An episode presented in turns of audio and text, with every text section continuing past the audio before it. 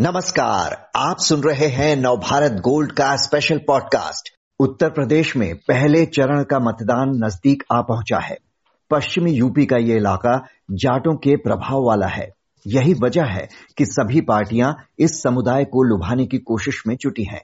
इसी क्रम में गृह मंत्री अमित शाह वेस्ट यूपी के ढाई सौ से ज़्यादा जाट नेताओं से मिले। किसान आंदोलन के दौरान जाटों की बीजेपी से नाराज़गी को देखते हुए ये मुलाकात अहम मानी जा रही है। क्या जाटों का मूड बदल पाएँगे अमित शाह? यही समझने की कोशिश आज हम करेंगे। बात करने के लिए हमारे साथ हैं मेरठ की चौधरी चरण सिंह यूनिवर्सिटी में पॉलिटिकल साइंस डिपार्टमेंट के प्रोफेसर राजेंद्र कुमार पांडे। प्रोफेसर पांडे 2014 और 19 के लोकसभा चुनाव और 2017 के विधानसभा चुनाव में बीजेपी की बड़ी जीत में यूपी के जाट वोटर्स का बड़ा हाथ था। पिछले विधानसभा चुनाव में भी ऐसा लग रहा था कि जाट बीजेपी से कुछ नाराज़ हैं। लेकिन वोटिंग से ठीक पहले अमित शाह उनके बीच पहुँचे और उन्हें अपने पाले में ले आए। एक बार फिर वे जाट नेताओं से मिले हैं और पुराने रिश्तों का हवाला देने के साथ ही मुगलों तक की बात छेड़ दी है। क्या असर देखते हैं आप इस मुलाकात का? क्या नाराज़ बताए जा, जा रहे जाटों को मना पाने में सफल हो पाएँगे वे? जी ऐसा है कि जाट तो पश्चिमी उत्तर प्रदेश का जो राजनीतिक परिदृश्य है हम्म। उसमें उनकी उसमें इनकी अहम भूमिका तो बहुत है परंतु ये वोट बैंक के नाते कभी भी किसी एक निश्चित पार्टी के साथ जुड़े नहीं रहे हैं हम सब देखते हैं कि पहले ये कांग्रेस के थे बाद में चित्रण सिंह जी के आने के बाद आरएलडी के हो गए थे और पिछले जैसे आपने कहा कि दो तीन चुनाव से भाजपा के साथ रहे हैं ये परंतु ये जो किसान आंदोलन था और जो कृषि कानून थे इनके कारण से थोड़ा सा मन तो जाटों का भाजपा के प्रति खट्टा हु, खट्टा हुआ था हम्म। और निश्चित रूप से अभी अभी जो स्थिति है यहाँ पर वो एक वर्ग है जाटों का जो भाजपा के लिए बहुत अधिक उत्सुक और उत्साह नहीं दिखा रहा है परंतु इसके साथ ही इस बात से भी हम इनकार नहीं कर सकते हैं कि जाट के बाहुल्य क्षेत्रों में भी भाजपा का अपना आधार है हम्म। और इस आधार में थोड़ा सा जो इरोजन हुआ था इसका जो विखंडन हुआ था वो विखंडन इतना अधिक ना हो हो जाए कि मुसलमानों के साथ मिलकर और जाट, ये दोनों का जो गठजोड़ है, मुसलमानों का और जाटों का, ये भाजपा के लिए वाटरलू ना साबित हो। इस दृष्टि से मुझे लगता है कि अमित शाह का जो ये जाट नेताओं के साथ आउटरीच कार्यक्रम था, इसका निश्चित रूप से मुझे लगता है कि सकारात्मक प्रभाव तो पड़ेगा ही। क्योंकि उन्होंने जिस प्रकार से जाटों को अपना इतिहास याद कराया है, वो उनके मानस में है, वो जाटों के मानस में है। परंतु ये जो कृषि कानूनों का जो तात्कालिक पक्ष था, ये उस मानस को थोड़ा सा धुंधला कर रहा था। मुझे लगता है कि अमित शाह के इस आउटरीच कार्यक्रम के द्वारा संभवतः कुछ हद तक, कुछ स्तर तक जाट जो है मतदाता वो भाजपा की तरफ़ आ सकते हैं। जो कृषि कानूनों की वापसी की आपने बात की तो उससे पहले तो नाराज़गी दिख रही थी। क्या उसके बाद अब भी किसान आंदोलन यहाँ मुद्दा रह गया है, वो नाराज़गी दिख रही है या कम हुई है? गन्ना कीमतों की बात भी कही जा रही है कि वो भी एक नाराज़गी की वजह है। कितना असर देख रहे हैं आप? ये मुद्दे हैं भी पहले तो और दूसरा इनका क्या असर दिख रहा है? देखिए, ऐसा है कि गन्ना की कीमतें तो इस क्षेत्र में एक स्थायी मुद्दा हमेशा से रहता रहा है। क्योंकि ये यहाँ पर गन्ने का उत्पादन बहुत अच्छी खासी मात्रा में होता है, चीनी मिलें बहुत सारी यहाँ पर, इसलिए वो तो अपना एक स्थायी विषय है।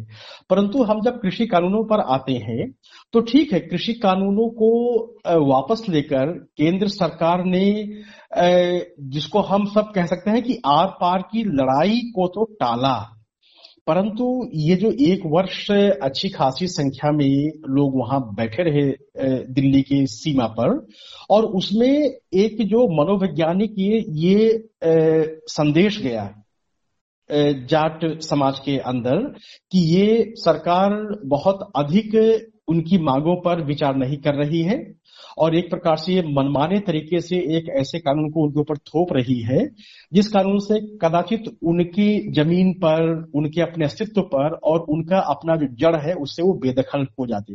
इसलिए ये कृषि कानून का तो प्रभाव गहरा है। गहरा प्रभाव था, हम यूँ कह सकते हैं। और अभी भी जो चर्चा होती है अगर यहाँ पर आसपास के लोगों से तो वो अब, अभी भी इसी कृषि कानून को ही एकमात्र ऐसा आधार मानते हैं कि जिसके आधार पर वो भाजपा से अपनी बेरुखी या उससे विमुख होना चाहते हैं। अन्यथा ये मैं यहाँ के लोगों की जो मत है उसके आधार पर ये कह सकता हूँ हम्म। कि बहुत ज़्यादा सपा और आरएलडी का गठबंधन भाजपा को उतना नुकसान नहीं पहुँचा पाता यहाँ पर जितना कि जाटों की एक सामान्य नाराज़गी है और इस प्रकार से ये गठबंधन अभी भी जिस प्रकार से टिकटों का यहाँ पर बंटवारा हुआ और कई पुराने जाट कार्यकर्ता जो आरएलडी के थे, उनको अपनी सीटों से टिकट नहीं मिला। इस कारण से आरएलडी की छवि जो है, वो जाटों में भी थोड़ी सी अभी धूमिल पड़ी है। और कई जाट लोग जब ये ये सुनने में आया मैंने पूछा कई लोगों से, अपने छात्रों से यहाँ पर तो बोले कि जब वो लोग मिलने गए जयंत जी से, कि भाई आपने क्यों टिकट नहीं दिया हमारे पुराने कार्यकर्ताओं को तो उन्होंने कहा कि ये गठबंधन का तकाजा है और इस कारण से हम सब गठबंधन के धर्म से बंधे हुए हैं। परंतु इससे जो संदेश जाता है, वो संदेश जाता है कि जाटों के मध्य जो भाजपा का विरोध था और उस विरोध के बाद जो एक उनके पास विकल्प था कि वो जयंत की तरफ़ या आरएलडी की तरफ़ एक मुस्त बढ़ जाए हम्म। उस पर तो कम से कम रोक लगा है और उस उस पर रोक लगा है और मेरा मानना है कि अभी अगर जाट भाजपा के प्रति न्यूट्रल भी हो गए उन्होंने अपना एक मत तटस्थ भी रख लिया तो कम से कम जो अंडर करंट है इस क्षेत्र का वो भाजपा के विरुद्ध नहीं जाएगा और हम्म। केवल उस समय फिर जो जिसको हम सब बोलते हैं स्ट्रेटेजिक पोलिंग वो स्ट्रेटेजिक हम्म। पोलिंग कैसे होती है इस बात पे बहुत निर्भर करेगा कि किस दल का यहाँ पर कितना सीटें आती हैं आरएलडी के कोर वोटर्स रहे हैं जाट जो एक बार फिर से बहुत समय बाद उसके पाले में जाते दिखाई दे रहे हैं और शायद यही वजह थी कि हमने ये देखा कि गृह मंत्री की जो जाट नेताओं से मुलाकात थी, उसमें जयंत चौधरी की भी बातें हुई।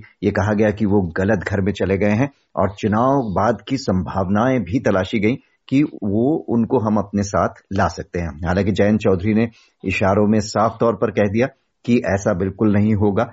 लेकिन क्या आपको लगता है कि जैसा इतिहास रहा है उनके पिता अजीत सिंह भी समय के हिसाब से पार्टियाँ बदलते थे। क्या जयंत भी ऐसा कर सकते हैं? क्या वो बीजेपी के साथ आ सकते हैं चुनाव बाद, अगर कोई ऐसा बना कुछ?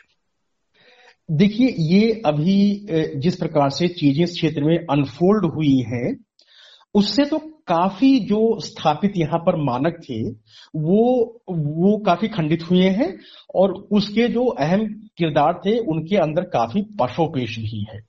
ये बात सही कहा आपने कि पारंपरिक रूप से जो जाट है, वो चौधरी चरण सिंह जी के को ही अपना एक एकमात्र नेता मानते हैं और उनके खानदान को या उनके जो वंशज हैं, वो अजीत जी थे, अभी जैन जी हैं, इनके लिए उनकी निष्ठा है। परंतु जो सामाजिक समीकरण है इस क्षेत्र का, जाट और मुसलमानों के मध्य जो कई बार हम सबको मुकाबला दिखता है राइवलरी दिखती है। उसके आधार पे जाटों ने भाजपा को इसलिए बम पर अपना समर्थन दिया कि कम से कम यहाँ पर मुसलमानों के साथ उनका जो एक शाश्वत, जो मुकाबला रहता है, उसमें उनको अपर हैंड मिलेगा। और इस, इसलिए ये एक तो कृषि कानून ना आते, और दूसरा अगर जयंत को थोड़ा सा भी भाजपा इस चुनाव से पहले अगर उनको भाव दे देती जिस प्रकार से कांग्रेस के नेताओं को एक एक करके बुलाया जा रहा है, पहले जितिन प्रसाद आए, फिर माधवराव सिंधिया का पुत्र जो है, ज्योतिरादित्य जी आए मध्य प्रदेश में, अभी आरपीएल सिंह गए। उस प्रकार से अगर जयंत को भी कुछ ऐसा संकेतक मिलता तो मुझे लगता है कि निश्चित रूप से जयंत भाजपा जाते और यहाँ के सामान्य जो जाट समाज के लोग हैं, वो ये चाहते हैं कि जयंत के नाते उनका एक जो सांकेतिक उनकी प्रतिष्ठा है, उनकी पहचान है, वो पहचान भाजपा के साथ रहे तो उनको ज़्यादा सहज होता है, ना कि सपा के साथ, जहाँ पर जयंत जी चले गए हैं। अभी जहाँ तक रही बात की जो अमित शाह जी का प्रस्ताव है और उस पर जो जयंत जी ने जो प्रतिक्रिया दी है, ये तो अब ऐसा है जिसको हम सब बोलते हैं कि जिस प्रकार से बात जितनी आगे बढ़ गई है, उस, उतनी उस बात के मद्देनजर जैन जी को तो ना तो अपना कदम वापस लेने का कोई स्कोप बचा है। और भाजपा लेकिन इससे इसके बावजूद ये चाहती है कि कम से कम जो एक भविष्य की जो संभावनाएँ हैं, वो कम से कम बची रहे। बची रहे प्रदेश में। इसलिए ये सारा जो है अभी स्ट्रेटेजिक जो मूव्स हो रहे हैं लोगों के कदम है उसको हम इस दृष्टि से हम देख सकते हैं। आखिर में आ, कितने निर्णायक हैं जाट वोट ये आपसे थोड़ा समझना चाहेंगे। वेस्ट यूपी में सत्रह प्रतिशत आबादी है इनकी। सौ से ज़्यादा विधानसभा सीटों पर इनके वोट असर डाल सकते हैं जिनमें तीस पर तो बहुत ही निर्णायक असर होता है। तो कितना वोट प्रतिशत इधर से उधर होने पर बाजी पलट सकती है? देखिए, ऐसा है कि जो जाटों का सत्रह प्रतिशत का जो ये, इनकी जो जनसंख्या है, ये अपने आप में निर्णायक रूप से ये किसी क्षेत्र में जाएँगे तो वो वो व्यक्ति जीत जाएगा, हा, हार जाएगा।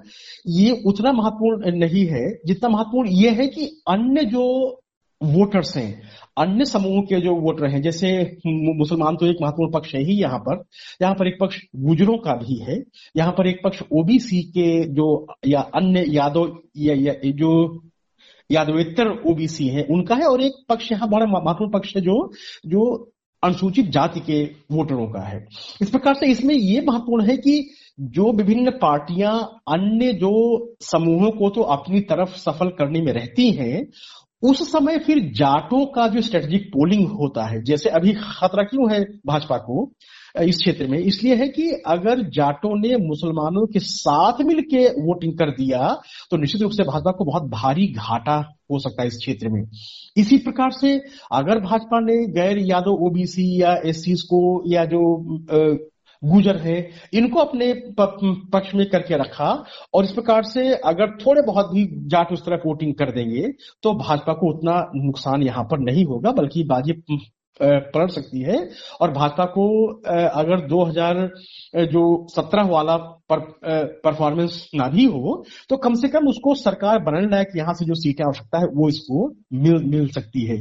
इसलिए मूल बात है कि जाट एक बात आप पक्का मान लीजिए कि जाट यहाँ पर वोट बैंक के रूप में वोट नहीं करेंगे।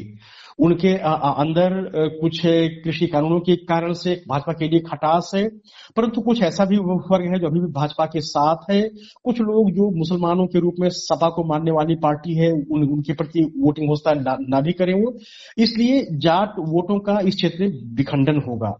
और इस दृष्टि से जो जो विभिन्न दल हैं उन दलों ने अन्य वर्गों को कैसे अपने साथ जोड़ पाते हैं? और उस समय पोलिंग के जो दिन पहले किस प्रकार से समीकरण यहाँ पर अनफोल्ड होते हैं बनते हैं हम्म। उस दृष्टि से वो, वो जो वोटिंग होगी वो निर्णायक सिद्ध होगी ना कि अभी जो विभिन्न सामाजिक समूहों का अपना अपना जो उनका परसेंटेज है जनसंख्या का। बिल्कुल। बहरहाल जाटों को लुभाने के लिए बीजेपी ने अपना दांव चल दिया है। जिसे एग्रेसिवली काउंटर करने की तैयारी में है समाजवादी पार्टी और आरएलडी गठबंधन। देखना होगा कि इसका क्या असर होता है। बहुत बहुत शुक्रिया आपका, राजेंद्र कुमार पांडे जी, हमसे बात करने के लिए।